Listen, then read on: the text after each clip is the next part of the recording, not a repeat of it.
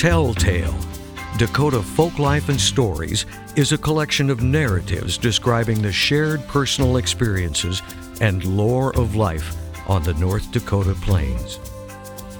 From stories of blizzards to the man who climbed to the top of a windmill to play his accordion to the fate of Poker Jim, they originate from and are shaped by interviews with senior citizens, many of whom are in elder care facilities.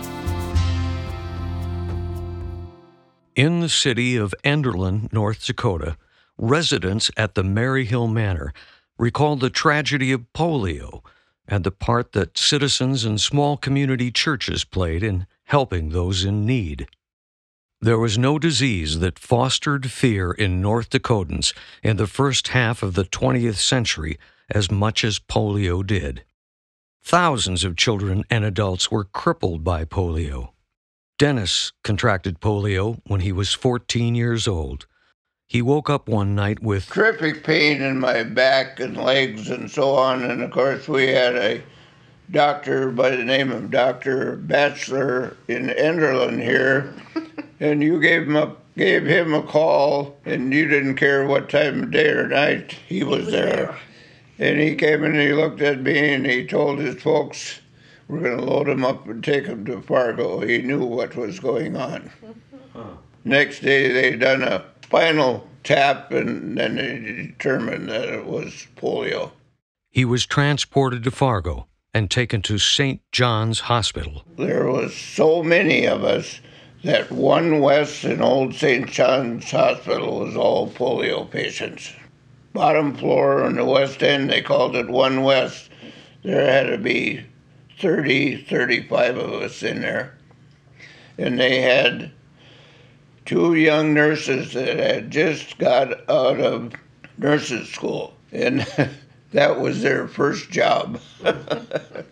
and they would go around. The only thing they knew what to do then, they had an old washing machine. It had a wringer on it, and they put a heating unit inside of it, and they heat, heated the water up and put these wool rags in there and wrapped our legs in that. And then we had one physiotherapist that worked with us. There was one little boy, he was four years old, that had it. Oh my. And then it went up to, I think, some of the fellows were in their late 20s already. Oh, there was uh, people in just about any walk of life that got polio. It's a very devastating uh, disease. Nearly everyone remembered a friend or a relative who suffered from the effects of polio. Well, at first, you couldn't stand up or anything. You had no use of your legs at all. Yeah, and I think it's a pain, like my uncle was. He got it affected his back quite a bit. Yeah, there was different versions of it. Yeah, when he was about 12, 13 years old, he and his brother both had it. His back had an S on his spine. I had a brother that had um, polio, and he ended up in Minneapolis at the Gillette Hospital. He went in September and he came home in spring, and he couldn't walk. He got out of the hospital and he came home, but he couldn't really do anything. Most of the time he sat in a chair. And if he wanted to go someplace, he got on his hands and knees and crawled. This was a time before widespread health insurance. Friends and neighbors helped each other in times of need. The family had to take care of it. And of course, we didn't have very much money. We just ended up taking care of the boy. It wasn't only individuals, it was many people. Helping with the bills was a lot because that costs money. And I think they were always satisfied with, with what they got because they got a lot. The cost of treatment could be devastating. At the time, we had a dad just had a small farm too, and there was no insurance at that time and stuff.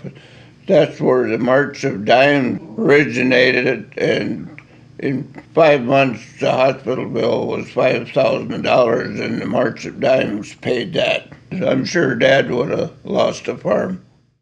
The March of Dimes, founded by President Franklin D. Roosevelt in 1938, contributed millions of dollars to research, and in 1954, a vaccine was ready for testing.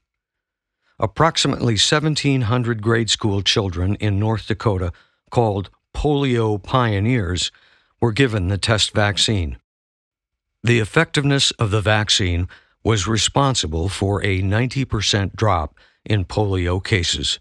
By 1964, new cases were nearly non existent.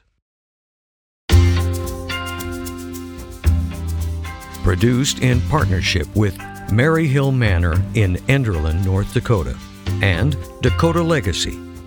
This project is supported in part by a grant from the North Dakota Council on the Arts, which receives funding from the North Dakota State Legislature and the National Endowment for the Arts.